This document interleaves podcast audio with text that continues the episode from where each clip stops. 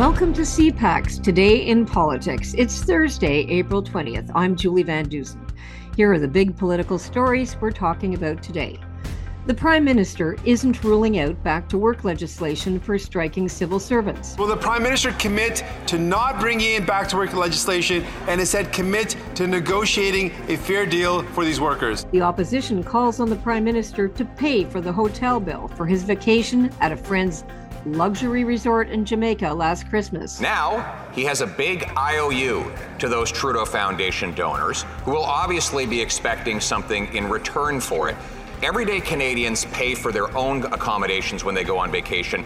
Will he agree to pay back that $80,000 gift? And Dominic LeBlanc's sister in law steps down as the interim ethics commissioner. Joining us is Catherine Levesque, parliamentary reporter for the National Post. Good morning, Catherine. Great to be here.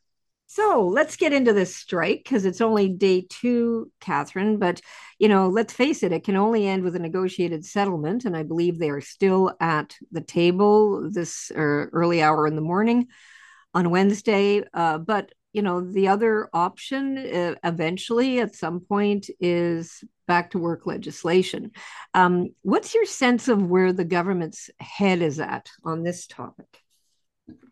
Oh, I, I, think the government is very much squeezed on this topic, right? Because, of course, they, you know, the ideal option is to get to a settled negotiation, to an agreement with the unions. Uh, but at the same time, look, if this strike goes on and on for several weeks, you know, they will be in a position where Canadians will be frustrated. They won't be able to file their taxes. Uh, you know, some people will be, uh, again, trying to get a passport and it might take weeks or months. And so I, I, think they will be in a position where they, they'll be wanting to pass back to work legislation to force these workers to go back to work. Uh, now, I, I think there's also another option that hasn't been considered yet, and that's the strike fund. Uh, now, the strike fund isn't that large, and I, I, think that's also an important aspect to consider because as of 2021, um, the union had about $43 million. Um, that's, you know, that seems like a big amount, but, you know, if you divide it in a, approximately 155,000 workers, um, you know, earning $75 a day for their strike fund uh, for, well, you get about four or five days, right, of, you know, paid strike. So I think that's also another element to consider, you know, if the union simply does not have any money anymore to pay their strikers, that might also put some pressure on the union to try to settle a deal um, very shortly. Hmm. Well, you know, it was interesting because yesterday the prime minister was asked repeatedly by the NDP and just by reporters, you know, what's your view on back to work legislation? And I, I heard him uh, his comments, uh, you know, in the scrums and in the House. And it was only in French when he said, Les Canadiens ne seront pas énormément patients si ça continue, right? So he hinted that Canadians wouldn't be patient if it continues. And that that's the only thing I heard him say that you know, and I probably won't be patient either, right? Like, like we're not going to let this go on forever. But does he? Who are his dance partners to bring in back to work legislation? Should it go there? I mean, he only has one dance partner. It's the conservatives, you know, of all the dance partners out there, only the conservatives would be ready to uh, pass this legislation. And it was the same thing, you know, when with the Port of Montreal conflict, uh, when Erin O'Toole was leader, the conservatives, you know, reluctantly and you know decided to support this back to work legislation. They had all, th- all, all kinds of things to say about the government at the time. But one thing is sure is that the ndp does not intend on supporting this um the you know they are pro workers they're pro union uh they do not like Jagmeet Singh was very very clear he will not be supporting such legislation. Same thing for the bloc. Uh you know the bloc québécois is is also very much pro worker um they're very uncomfortable with supporting back to work legislation. And they were very clear yesterday. I was uh hearing uh, mp Alain Therrien saying look the bloc has never supported back to work legislation we won't start now. So uh, it's I, I, think it's kind of interesting, you know, at a time where liberals and conservatives are really fighting a lot right now, you know, they might actually find some common ground on this specific apps aspect. If, of course, you know, Canadians are fed up. Canadians need services. You know, I think they might find an agreement to uh, pass this legislation should it happen, should be tabled with the Tories. Well, it's interesting though, Catherine, because yesterday when the Conservatives were asked about it, what do you think of back to work legislation? Not my problem. This is all brought on by liberal incompetence. You know, they've thrown a whole bunch of more public servants into the system. They've had all these consultants and they can't get their act together to the point where now they're, you know, we have a strike. So they weren't saying anything promising on that topic. But we do know that the prime minister, as the days go on, will feel a lot of pressure by people who can't get a passport, by business. Like yesterday, the Canadian Federation of Independent Business put out uh, a release and and you know said, uh, you know, make sure all the departments uh, help small business and prepare back to work legislation should strike action last more than a few days. And so that I'd be interested to know have they got that ready, that back to work legislation? Oh, I, am sure, you know, the government is working on that, right? You know, they have to be prepared in case they need that back to work legislation because look, you're right that this could go on for a couple of days. Uh, the pressure will be increasing significantly on the government to do something, right? To make sure that these workers go mm-hmm. back to work in mm-hmm. any way possible. And, uh, you know, as of right now, look, we're only on day two right now, but, yeah. you know, negotiations are still ongoing and both sides seem pretty clear on, you know, not budging basically in terms of wages, uh, in terms of, you know, the work of, of work from home aspect it's also a little less unclear. I would say that both sides are a little tight lipped on what exactly is going on at the moment. Uh, but certainly the, the, government, you know, I'm, I'm sure they're they have to be prepared in any way. You know, remember during the uh, the convoy protests, you know, they were even considering the emer- invoking the Emergencies Act you know way before it actually right. happened well i'm right. sure this is the same thing uh, as of right now um, but you know again they i'm, I'm sure they don't want to go there but yeah. they might have to right and and uh, i could be wrong on this but i think back in 91 when we had a last major P- public service walkout like this i believe the back to work legislation under brian mulroney came quickly but he also had a majority government and he didn't yes. have to negotiate with with anybody. And can you imagine Pierre Poilievre and Justin Trudeau sitting down, or their their people to, you know, after what we saw in the House of Commons yesterday? So let's get on to that. Um, I was watching it. I wasn't in the house. I read your article, uh, and you described it as very rowdy in there. Yes. So what was that? Tell us about the latest on the Jamaica trip and where that's going. Okay, so it, it, was actually interesting because we did get a few, you know, elements of answers uh, as to what Justin Trudeau knew, what he didn't know about uh, the the Green family, and you know the, you know who owns the estate he uh, resided at in in Jamaica. So, um, you know, interestingly enough, I mean, he did say that, for instance, he was not aware that the Green family, which he describes as longtime friends uh, that he's known for decades, so they, he wasn't aware that they had don- donated to uh, the Trudeau Foundation, for instance. Um, you know, it's it's it's a donation, but it's in effectively a scholarship um, that they're financing that happened in 2021. So Mr. Trudeau said, "Look, I, I had no idea." I really wasn't aware of this. You know, other the, the, foundation is taking care of this basically.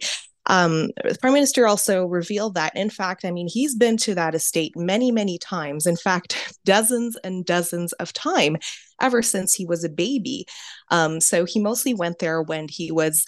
Uh, when, his father was still alive, when Pierre Elliott Trudeau was still alive, because you know he was originally, you know, he was friends with with Peter Green, um, and you know they went to the the estate pretty regularly it seems so um, you know, I, I think that kind of set the, the the tone as to you know the prime minister not being ready to reimburse uh, the, the cost of this because he said, look, I mean, I've been there so many times. And he, he wouldn't say if he would re- reimburse the cost of the accommodations, which was, I think, the crux of, the crux of the issue yesterday. Um, and, and, yesterday we saw a conservative leader, Pierre Poilievre, so of course, press the prime minister on this particular aspect, saying, look, all Canadians um, pay for their vac- vacation. Why can't you? You know, and he kind of described his own situation, saying, "Look, I also." got a sunwing vacation, you know, just last Christmas, but I paid for my own flight, you know. So and I sat in the and, airport for five hours because exactly. And anyone who so, traveled knows the story, right? Exactly, but you know, it also it also came to a point where uh, the conservatives were effectively very, very rowdy. They were shouting, they were, you know, trying to uh, interrupt the prime minister in his answers, and at some point, we heard. Um, I, I wasn't sure who had said it at first, but I, you know, I heard the, the, the term freeloader, you know, paid back freeloader very, very clearly, and you know, at the end of uh, question period, you know, some people sometimes get up on points of order. And this time it was Minister Patty Hajdu come, you know, going up and saying, look, I heard the leader of the opposition say a derogatory term. Uh, you know, he should apologize. And so that's kind of what happened yesterday. So we're re- we're really getting into personal insults.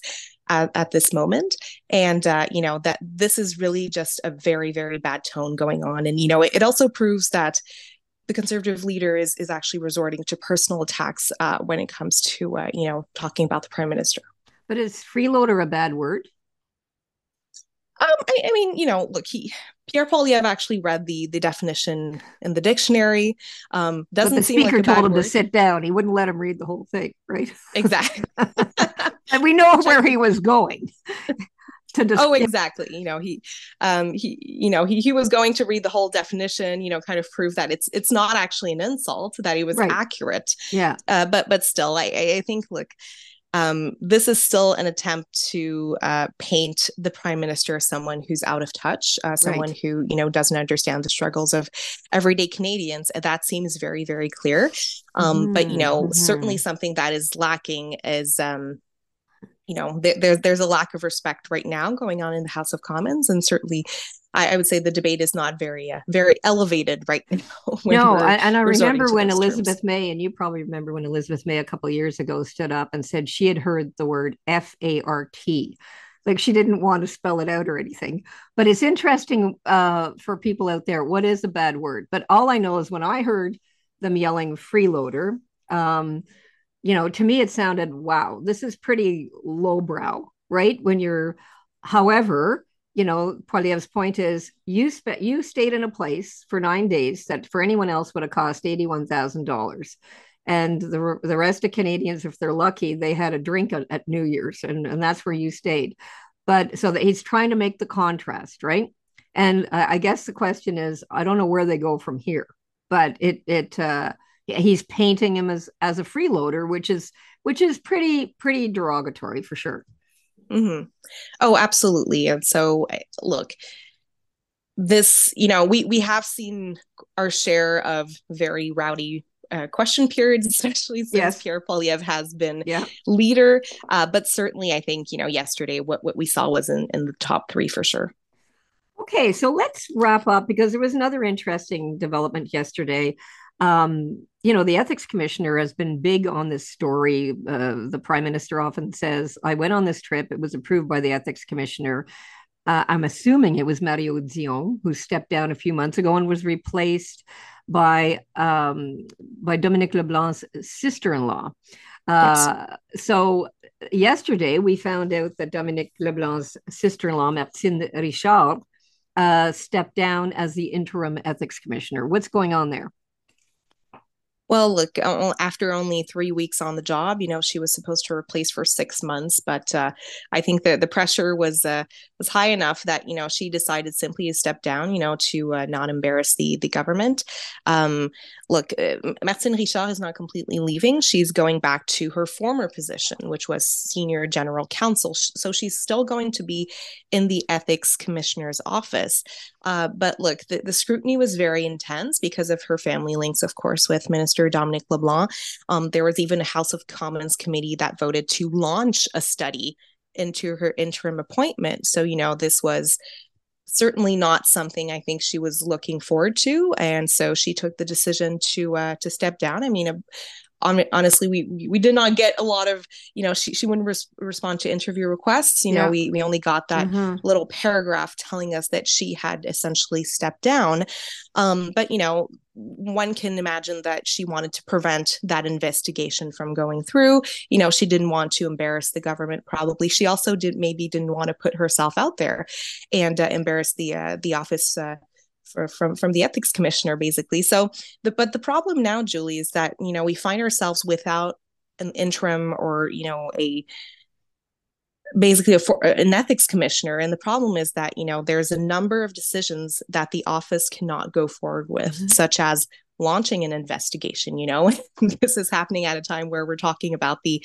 uh, the prime minister's Jama- trip in jamaica.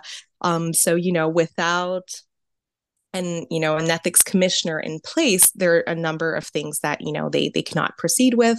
You know one can also wonder if uh, let's say you know the prime minister was to take another personal vacation or, or anyone else you know would they be able to consult the, uh, the, the office of the ethics commissioner? That's also another question that we have. So um really you know look Martine Richard decided to make that decision you yeah. know given the circumstances given you know all the the scrutiny around her family ties to Mr. LeBlanc I think mm-hmm. that was mm-hmm. probably the right thing mm-hmm. to do um, but uh, yeah, I think you know she she shouldn't have been appointed in the first place. I was just going to say, honest. I was just going to say, she's Dominic LeBlanc's sister-in-law. He has been found violating the ethics over a fishing license uh, yes. or something a while back. So now they were plan they had planned to put her in there. She's a sister-in-law. Did they not think anyone was going to say, hello isn't this a bit too cozy a relationship like maybe she's super talented and has lots of years of experience which apparently she does but she's your sister-in-law of, of one of the top cabinet ministers so do you think when they make the next appointment they'll try to find somebody who's not a friend or related i would hope so you know i mean look this government does seem to have a problem with you know because they'll say well look everything was in the rules you know she's um, Martine Richard, from my understanding, was actually replacing Mario Dion because he had some health problems. Right. So she, you know, right. she has she had been acting uh, in in the past as the uh, um, effectively the the ethics commissioner from right. time to time. Right. Uh, but look, I mean, of course, they have to find someone who doesn't have any any t- any family ties, you know, any professional ties, Who's not with the Trudeau Foundation, the Trudeau government, yeah, Absolutely. or who wasn't yes. with the Trudeau Foundation. That's also very maybe this is going to take a long time to replace replace this person, but who knows? Who knows? Okay, well, listen, so much, uh, so much to discuss, but um, uh, we have to. And I see out my window; it's a beautiful day, so that's good. good for the strikers. yeah.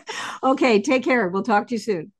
Thank you. Bye. Bye. Catherine Lévesque, parliamentary reporter with the National Post. Nobody is raising qualms with the prime minister having a vacation. I know it's his favorite thing to do. Now, let's take a look at what political columnists, commentators, and editorialists are saying today. In the Globe and Mail, Lawrence Martin asks if Pierre Poilievre will move his message beyond anger. He writes Opposition leaders, of course, are supposed to oppose. But has there ever been a conservative opposition leader so rabid, so given over to the politics of destruction? Brian Mulroney, Bob Stanfield, Joe Clark weren't like that. Stephen Harper was bitter, but he didn't engage in character assaults. Poilievre and his party have the advantage of facing a Trudeau government that is getting long in the tooth. The time for a change argument could weigh heavily in his favor. But if the conservative leader is to take advantage, he must get off the anger track and show some statesmanlike qualities. In the Toronto Star, Vinay Menon argues the CBC and other news outlets should quit Twitter altogether he writes In response to being labeled government funded media on Twitter, CBC is hitting pause on its account, but it should not hit pause on Twitter. It should quit for good.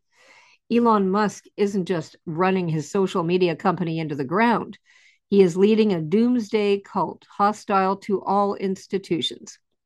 When the Taliban can buy verified accounts on Twitter and NPR or the CBC are undermined for the spectator sport, Musk's priorities are beyond screwed up.